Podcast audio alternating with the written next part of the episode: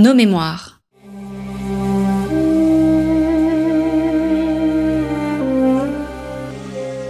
Une émission de la rédaction de Storia Voce.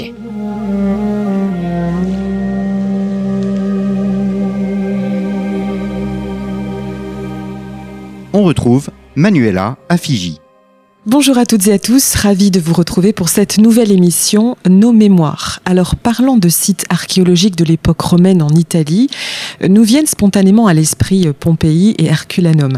Euh, les conditions tragiques de la disparition de leurs habitants ont assuré leur postérité et les ont entourés d'une aura toute spéciale, mais aussi leur état de conservation, le raffinement de leur villa, la beauté de leurs fresques, figées dans le temps et qui les rendent si vivantes à leurs visiteurs. Eh bien, la ville d'Ostie ne le cède en rien à ses brillantes collègues. Au contraire, située à une trentaine de kilomètres de Rome, elle se présente aussi à nous dans un état exceptionnel de conservation. Ses rues, ses édifices publics, ses maisons, ses tavernes, ses temples nous parlent d'une ville qui fut florissante grâce à son port au centre du plus grand trafic commercial de l'Antiquité. Alors pour en parler, j'ai la joie d'accueillir Paolo Tomassini. Bonjour. Bonjour.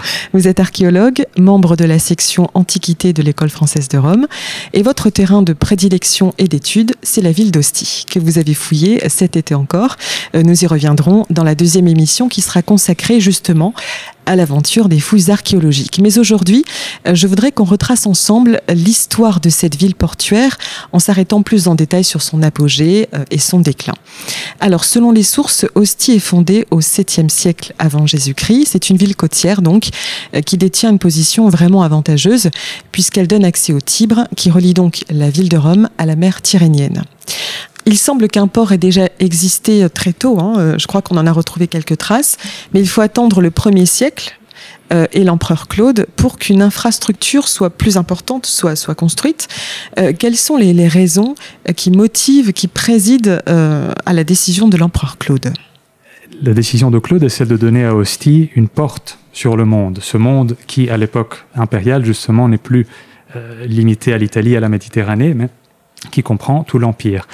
Mais les raisons, en réalité, remontent à bien avant le, règne de Claude, puisque la localisation d'Ostie est une localisation stratégique. Elle permet de protéger l'embouchure euh, du Tibre, donc l'accès à Rome depuis la mer, et en même temps, elle permet à Rome de s'ouvrir sur, sur cette, Méditerranée. Donc le fait que Ostie se situe à cet endroit-là n'est pas anodin. Et le port ne naît pas avec Claude, bien sûr. Claude est le premier à donner à Ostie une infrastructure à la taille de la capitale de l'Empire. Mais dès la fondation, en tout cas les, premières traces qu'on a euh, d'Ostie, on voit que Ostie fonctionne comme un port, ou en tout cas comme un point d'arrivée et de départ pour Rome. Le problème est qu'il s'agit d'une structure, d'une zone extrêmement difficile, puisque l'embouchure du fleuve est très euh, bouge beaucoup. Le fleuve Tibre est un, fleuve assez puissant qui amène beaucoup de sédiments. Ce n'est pas un hasard si Ostie aujourd'hui n'est plus situé sur la mer, mais à 3 km. Tous ces sédiments font que le, le, tout ce qui peut se construire autour d'Ostie s'ensable très rapidement. Et du coup, Claude est le premier à vouloir délocaliser le port de l'autre côté du fleuve. Mais Ostie avait certainement déjà des structures portuaires avant, mmh. puisque Ostie naît comme euh, lieu de protection de l'embouchure, protection des salines qu'il y avait aux alentours, mais comme point de départ d'une partie de la flotte militaire romaine. Avec Puzzol, il y a tout le système portuaire qui se met en place. Mais dès l'époque républicaine, très tôt, on sait que de Ostie, on, des navires pouvaient partir. Mmh. Le problème, c'est que euh, Ostie n'était pas euh, le, ne, ne, ne, ne, pouvait pas fonctionner comme port puisque le premier port était un port fluvial. Mmh. Un port fluvial qui s'ensablait très souvent, très rapidement et du coup n'était pas euh, très efficace. Et ce n'est pas un hasard si Strabon parle d'Ostie. Le géographe. Le, oui, dans, dans, sa géographie, il définit Ostie comme alimenos, donc d'une ville sans port. Ce qui est euh, assez frappant, puisqu'on définit Ostie comme le port de Rome, et pourtant Strabon nous dit qu'elle n'a pas de port, puisque les, premières infrastructures portuaires se situaient le long de la berge nord du fleuve. Des prospections ont, ont été réalisées, des prospections géophysiques qui ont montré qu'effectivement il y avait des sortes de petits bassins le long du fleuve, en même temps, des carottages ont été réalisés et, on s'est rendu compte qu'effectivement, il y avait non pas peut-être un port, mais une série de quais diffus le long du fleuve. Les carottages ont montré que ces bassins s'ensablaient très rapidement et que au 1er siècle avant Jésus-Christ, la profondeur de ces, euh, de ces petits bassins atteignait peut-être un mètre euh, de profondeur, ce qui est trop peu, bien sûr, pour y loger des navires. Donc la décision de Claude est une décision qui ne naît pas de rien, elle naît de tout un processus, et on sait que déjà César avait le projet de construire un port à Ostie, à la taille de la nouvelle capitale qui était en train de devenir la puissance euh, mondiale principale. Et du coup, Claude choisit de délocaliser le port et construit une nouvelle infrastructure dans ce qui sera appelé plus tard Portus. Mm. Alors, les, les, sources parlent de travaux euh, plutôt, euh, pas gigantesques, mais quand même très importants pour l'époque. Colossaux, effectivement, puisque le port de Portus, mhm. Puisque le, port deviendra le nom même de ce site qui, par après, deviendra même une ville, tellement euh, les infrastructures portuaires seront colossales, a dû nécessiter quand même des, une infrastructure et des travaux vraiment gigantesques. Mm. Et aujourd'hui, le port de Claude est très difficile à, comprendre puisque euh, justement la mer s'est retirée. Et euh, le territoire aussi est très difficile à lire. On a une urbanisation euh, parfois sauvage et très dense qui rend la lecture du site assez difficile, mais au cours des dernières années, beaucoup d'études ont été faites, notamment des études géophysiques et des études par des prospections géophysiques et des carottages, qui nous donnent une idée de, des dimensions et en tout cas de l'apparence de ce port, qui correspondent avec ce que nous disent les sources, c'est-à-dire de deux grands bras qui s'ouvraient sur la mer. Mm. Ces grands bras ont, selon les sources, été coulés directement dans la mer et après, le bassin a été entièrement creusé dans le sol. Et c'est ce que fera par après Trajan, mais j'imagine qu'on en reparlera. Absolument. Donc cela a nécessité vraiment un travail énorme hmm. pour la mise en place du port et pour euh, même la construction du phare. Pour donner une, image, disons, le phare a été construit sur le, navire qui aurait dû amener euh, l'obélisque qui se situait sur le cirque euh, de Caligula. Voilà, donc, l'obélisque sur la place Saint-Pierre actuellement. Oui, actuellement, hmm. exactement, aurait été amené à Rome sur ce navire et le navire a été réutilisé, coulé pour servir de base à l'île artificielle qui supportait euh, le phare. Donc des travaux vraiment qui même euh, devaient être euh, énormes hmm. à voir. Hmm. Est-ce que les résultats escomptés en, en initiant ces travaux gigantesques sont au rendez-vous? Le port de Claude a servi comme pour pas mal d'années. Le problème, c'est que justement, il a été conçu face à la mer et vraisemblablement, il n'était pas euh, si efficace que ça, puisque euh, quelques années après, Trajan voulut agrandir ce port et on sait par les sources que euh, le port était souvent sujet à des tempêtes, par mm. exemple, et que beaucoup de navires coulaient. Mm. Donc le port n'était pas à la hauteur des attentes. Mm. Alors justement, au deuxième siècle, euh, vous venez juste de le dire, euh, l'empereur Trajan ordonne de nouveaux travaux, et c'est à partir de là que le complexe portuaire prend véritablement son essor. quelles sont les, justement les, les raisons de cet essor? L'essor est dû justement à la nécessité de faire du port quelque chose de fonctionnel. Le port de Claude n'était plus suffisant à euh, accueillir toutes les marchandises qui devaient graviter vers Rome. Rome qui est une métropole avec presque un million d'habitants à cette époque-ci. Donc avec beaucoup de besoins. Énormément de besoins en termes de marchandises, de stockage pour cette population grandissante et en même temps pour euh, la tête d'un corps énorme qui est l'Empire. Cette tête qui doit gérer tout le commerce maritime du monde entier. Donc toutes les marchandises devaient passer par, euh, par et par Portus. Alors justement, à partir de quel moment peut-on dire qu'Ostie euh, s'impose effectivement comme plaque tournante euh, du commerce maritime de l'Empire? Disons qu'elle a toujours été. Hmm. Elle a toujours été puisque justement Ostie est Rome. Et ce sont deux sites liés, mais Ostie ne peut pas exister sans Rome. Hmm. Donc en même temps, là où Rome prospère, Ostie prospère aussi. Et Rome ne peut pas exister sans Ostie Exactement, bien hmm. sûr. Hmm. Est-ce qu'on peut, à l'aune des découvertes archéologiques euh, anciennes et récentes, euh, en savoir un peu plus sur les circuits commerciaux euh, durant cet apogée d'Ostie C'est toujours une question assez complexe à traiter. Et là, l'archéologie nous aide beaucoup, et bien sûr, la céramique est un des, une des sources principales, puisque toute la question des, des, amphores, des provenances sont traitées depuis plusieurs années. Donc nous savons, nous pouvons euh, reconstruire un peu des réseaux commerciaux euh, à Ostie même, et être céramologue à Ostie doit être un vrai cauchemar, j'imagine, puisque toutes les classes céramiques de toutes les typologies de, du monde romain entier se retrouvent à Ostie ce qui est un fait, mm. que euh, à Ostie gravitaient toutes les marchandises qui étaient produites dans le monde romain se retrouvaient euh, à un moment ou un autre à Ostie. Donc d'Afrique, du Moyen-Orient, euh, etc. D'Espagne, de Gaule mm. et de Grèce, bien sûr. Mm. Oui. Est-ce que le port se, se, limite à des fonctions marchandes euh, ou pas du tout? Le port a différentes fonctions, marchandes, économiques, commerciales, mais aussi bien sûr euh, militaires. Et cela, bon, aussi pris de plus en plus de place par rapport à Puzzol quand la structure permis de loger également une partie de la flotte, mais euh, a une fonction économique, politique, mais de, de gestion même euh, de l'approvisionnement en blé notamment. Mmh. Donc il s'agit d'une logique marchande, mais en même temps une logique d'État, mmh. puisque l'État avait le devoir de fournir une quantité de blé par euh, mmh. citoyen romain. Donc toute une logique administrative qui, à Ostie, avec le, la nonne qui euh, était sur place, devait prendre une part euh, importante dans les activités portuaires. Alors c'est une question un peu euh, peut-être un peu délicate ou complexe. Est-ce qu'il existe selon vous une politique portuaire menée par les empereurs romains et, et quelle place Ostie tiendrait-elle dans cette politique portuaire? Les empereurs ont toujours eu un, un regard assez intéressé à Ostie et cela se voit notamment Bon, les, deux grands empereurs liés à Ostie sont Claude et Trajan, bien sûr, mais euh, pas seulement. On, peut le voir par la politique urbanistique d'Ostie, puisque Ostie n'est pas qu'un port et une ville.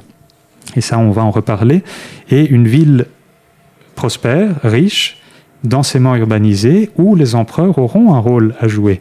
Et c'est notamment le cas d'Adrien, le successeur de Trajan, qui va investir énormément d'argent sur Ostie. Et on a une inscription par exemple, qui nous dit que l'empereur Adrien va investir plus de 2 millions de sesterces dans la construction de thermes de bains publics à Ostie, les thermes qui de sont encore là aujourd'hui. Qui sont encore là aujourd'hui, qui sont visitables et qui ont des mosaïques parmi les plus belles du monde romain. Donc ça vaut vraiment la peine de les visiter. Et son successeur Antonin le Pieux va euh, ajouter une ligne à cette inscription pour dire que lui aussi a voulu contribuer à ces termes. Donc c'est la preuve que les empereurs tiennent à ce que Ostie soit un port qui fonctionne, mais soit en même temps une ville qui est la façade maritime de Rome. Une ville qui doit euh, montrer les richesses de Rome dès l'arrivée de tous les voyageurs qui arrivaient à Ostie. Ils devaient tout de suite se rendre compte qu'ils arrivaient aux portes de l'Empire. Donc il y a une fonction un peu de représentation. Une fonction de représentation. Et donc mmh. les empereurs vont tenir à maintenir cette image de façade, même à des périodes très tardives. Là où la ville sera pratiquement abandonnée, l'idée de façade maritime restera toujours euh, très présente. Mmh. Alors, euh, quelles sont les. Vous avez plus ou moins évoqué euh, il y a quelques minutes, quelles sont les conséquences de cette intense activité portuaire sur, euh, pour, sur la ville même d'Ostie Est-ce qu'on sait par exemple le, le, nombre de ses habitants, la composition de la population Comment on peut savoir tout ça? Des estimations, des estimations qui sont faites, mais plus que la population, ce qui se conserve aujourd'hui, ce sont les habitations mmh. de ces personnes, qui nous montrent que grâce au port, la ville a subi, notamment à l'époque de Trajan Adrien, un véritable boom mmh. économique, mmh. social, politique et démographique. Et ça, on peut s'en rendre compte, puisqu'en l'espace de quelques années seulement, la ville change complètement d'apparence. Et des édifices entiers sont rasés au sol. Ostie était occupée par euh, une élite, disons, locale, peut-être liée euh, à l'élite sénatoriale romaine, mais en tout cas des personnes qui logeaient dans des habitations monofamiliales, comme on peut en voir à, à Pompéi, les maisons atrium et péristyle. Tout ceci se change, euh, se transforme complètement euh, à l'époque de Trajan Adrien, où toutes ces maisons sont rasées au sol pour être remplacées par des édifices à plusieurs étages, ce qu'on appelle les insulae. Mm -hmm. Un peu improprement peut-être, mais en tout cas, euh, ces, grands complexes multirésidentiels où on a des, plusieurs appartements qui se réunissent autour d'infrastructures communes, qui peuvent être des magasins, des centres commerciaux ou des thermes. Ces appartements situés sur plusieurs étages, 3, 4, en tout cas au Hostie, on en a jusque 3 conservés très bien, qui montrent que quelque chose a changé. Puisqu'on n'a plus des familles qui doivent se représenter et euh, habiter la ville, mais toute une série de plusieurs personnes qui ont des nécessités physiques d'être logées en Donc, très peu de temps. Des commerçants, des esclaves éventuellement? Des commerçants, pas des esclaves, mais des, des ex-esclaves, des, Des affranchis. Et ça, l'épigraphie nous donne énormément d'informations, puisque euh, Ostie a plusieurs nécropoles, Portus également, où on a les cartes d'identité de ces personnages, qui nous ont laissé des traces de leur existence, et où on peut se rendre compte qu'Ostie devait être une ville à l'image de Rome, donc Mm. une ville multiculturelle, Cosmopolite. donc. cosmopolite, et où énormément euh, d'affranchis pouvaient atteindre des niveaux assez euh, prestigieux de la société. Hmm. Donc c'est cette ville-ci qu'il faut imaginer à Ostie au IIe siècle. Hmm. Euh, que sait-on de l'organisation euh, politique et, et sociale de cette ville? Qui détient le pouvoir? Qui détient le pouvoir en, en pratique ou en, en théorie? Disons, Ostie est une colonie, Mm. colonie maritime, donc elle a une indépendance avec euh, une administration politique indépendante. Mais bien sûr, étant si proche de Rome, il est normal que Rome a toujours eu euh, la main sur l'organisation d'Ostie. Donc les, relations sont très étroites avec le pouvoir impérial. Bien sûr, Mm. toujours, oui, oui. Il y a des liens de dépendance pratiquement. Et ça, comme, comme partout. Hmm.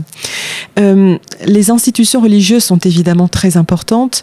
En témoigne la présence de nombreux temples et sanctuaires qui sont encore là aujourd'hui et, et qui nous font constater une présence prégnante des cultes dits traditionnels, mais pas seulement. Ostie est une ville portuaire, donc comme toutes les villes de port, est une ville qui accueille énormément d'étrangers. Et en même temps, comme on l'a déjà dit, Ostie est une Rome en miniature. Donc Ostie nous offre une image de ce que pouvait être Rome au même moment.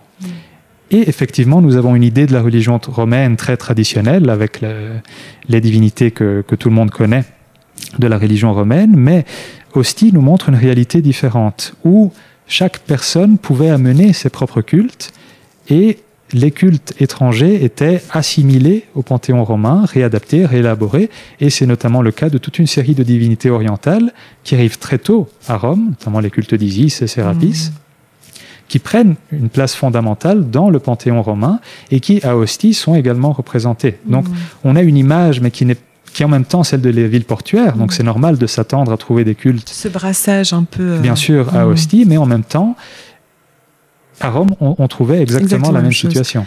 Et donc il y, a, il y a encore les restes d'une synagogue aussi. Il y avait une communauté euh, À juive Ostie, importante. nous avons, oui, la, la première synagogue du monde occidental se situe à Ostie, Wow. puisqu'elle est datée au 1er siècle après Jésus-Christ. Après, il y a pas mal de controverses sur les datations, mais en tout cas, la- les études récentes montrent effectivement que nous avons la plus ancienne synagogue du monde occidental à Ostie. Et qu'en est-il des chrétiens?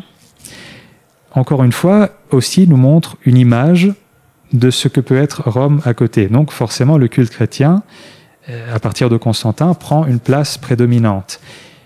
Ostie était doté d'une basilique constantinienne, et ça, les prospections euh, géophysiques nous l'ont très bien montré. Donc elle se situe encore dans la zone non fouillée en périphérie de la ville. Donc les prospections géophysiques nous montrent, sans fouiller déjà, une série de planimétries de Mhm. plusieurs édifices, dont cette basilique qu'il faudra un jour fouiller, Mhm. j'espère et, et j'imagine. Mais en même temps, Ostie nous a livré énormément de traces de culte chrétien, indirectement, à travers l'épigraphie, à travers euh, des sarcophages, l'iconographie, etc., mais aussi physiquement. Et on a deux lieux de culte qui sont bon, ce qu'on appelait autrefois la basilique chrétienne, euh, le long du Decumanus Maximus, qui en réalité serait plutôt une dormus, donc une maison, mais habitée par une riche élite chrétienne qui recevait et qui officiait Un culte cas, une- domestique un culte plutôt, domestique, mais ça, Mm. tous les cultes, euh, les premiers cultes chrétiens naissent comme des Mm. cultes domestiques à la base, Mm. et des réoccupations d'anciens lieux de culte, notamment des anciens mitrés, qui sont transformés ou remplacés par des lieux de culte chrétiens. Mm. Et on a aussi des exemples assez intéressants à Ostie. Euh, Ostie se distingue-t-elle par la présence d'industries ou d'artisanat spécifiques? C'est difficile euh, de retrouver mm, des traces d'artisanat spécifiques à Ostie, puisque euh, nous avons des structures commerciales qui sont des boutiques. Et ces boutiques, nous les voyons vides aujourd'hui, mais il faut les imaginer pleines euh, d'artisans qui travaillaient dans les boutiques, dans l'arrière-boutique et qui vendaient leurs produits. Ces boutiques étaient en location ou changeaient de propriétaire régulièrement. Donc, il est difficile de voir des tendances artisanales générales. On a beaucoup de foulonneries qui sont conservées à Ostie. Ce n'est pas pour ça qu'Ostie était une ville textile. Mais encore une fois, c'est une image de ce que pouvait offrir une ville romaine. La foulonnerie a des traces archéologiques plus faciles à distinguer. Toute une série d'autres activités artisanales sont plus difficiles à retracer ou à identifier d'un point de vue archéologique, mais on retrouve par exemple des structures commerciales avec beaucoup de bassins d'eau, beaucoup de fontaines, donc toute une série de, euh, de productions artisanales qui pouvaient avoir besoin d'eau, comme le cuir ou, ou autre chose, bien sûr, devaient avoir leur place à Ostie. Alors, le IIIe siècle marque le début du déclin. Euh, Peut-on en déterminer les causes principales? C'est la crise politique qui frappe Rome et, et l'Empire à cette période. Une grande instabilité après la période des Sévères, où on a, euh, en un demi-siècle, une succession interminable d'empereurs qui, euh, disons, n'arrivent pas à maintenir le pouvoir plus de quelques jours, semaines ou mois, dans, dans, dans les meilleurs cas.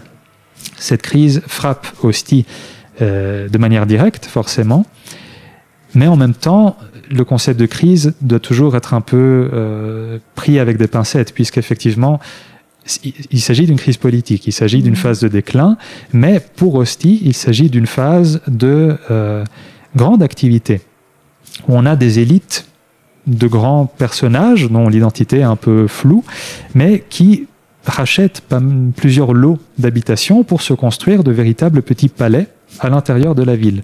Ces petits palais, qui sont des maisons urbaines, mais parfois euh, très étendues, sont décorés avec énormément de marbre coloré et euh, donnent une image d'une ville qui, en partie, bien sûr, commence à décliner, puisque l'activité portuaire et l'activité politique principale de la ville est en crise, mais en même temps une ville avec beaucoup de richesses, ces richesses qui sont les richesses récupérées des ruines des édifices adjacents. Donc on a une, une ville en tache de léopard qui Mhm. commence à se mettre en place, où on a ces petits palais décorés des marbres qui sont récupérés des structures en ruine juste en face. Et euh, le port commence à s'ensabler aussi, euh, paradoxalement. Ça, c'est inévitable. Mhm. Sans entretien, Hmm. tout port sans sable et, a fortiori, le port, euh, les ports, puisque Mhm. c'est toutes des infrastructures portuaires entre Ostie et Portus, sans sable. Et ça, c'est le Tibre qui a continué à amener ces sédiments et, et- et qui continue à le faire. Aujourd'hui, un peu moins, puisque le Tibre est, est contenu en partie. Mais euh, oui, le port sans sable Les habitants partent. et les habitants partent. Et Mm. jusqu'à la fin du 19e siècle, vivre à Ostie était euh, très peu recommandé pour des questions sanitaires. C'était Mm. une zone très marécageuse où euh, beaucoup de personnes souffraient de malaria. Donc ce n'était pas une zone très, euh, très salubre, justement. Hmm. Mais alors, contrairement à Pompéi et Herculanum, euh, Ostie est abandonnée certes, mais ne sombre jamais totalement dans l'oubli. Non, non, non. Ostie n'est jamais vraiment morte. Pompéi et Herculanum sont magnifiques parce qu'ils nous offrent une photographie, un arrêt sur image d'un moment d'une ville romaine. Mm. Ostie est une ville qui vit, qui se transforme, Mm. mais qui n'est jamais vraiment abandonnée, puisque le site qu'on visite aujourd'hui dans le parc archéologique de Ostia Antica est abandonné plus ou moins à partir du VIe siècle. On a des phases d'ensablement assez nettes. La, la ville commence à être abandonnée progressivement, mais dès le IXe siècle, on a la fondation d'une nouvelle hostie juste à côté, qui est le petit fort militaire de Gregoriopoli, Hmm. qui va continuer à vivre, peut-être avec très très peu d'habitants, certes, mais euh, Ostie se maintient. Portus a une, une vie aussi assez importante. Et Ostie existe encore aujourd'hui et est une station balnéaire Mm. Parmi les plus prisées par euh, les Romains qui passent tous leurs vacances à Ostia Lido Mm. et, et alentour. Donc une ville qui se transforme Mm. mais qui ne meurt jamais puisqu'elle continue à vivre. Hmm. Alors, Ostie se retrouve de nouveau au centre de l'intérêt archéologique euh, vers le 18e et euh, le début des premières fouilles. Donc, ce sera l'objet de la seconde partie de cette émission. Toujours avec vous, Paolo Tomassini, archéologue, membre de la section Antiquité de l'École française de Rome. Merci beaucoup. Merci, Merci à, à vous, vous. chers auditeurs. On se retrouve la semaine prochaine.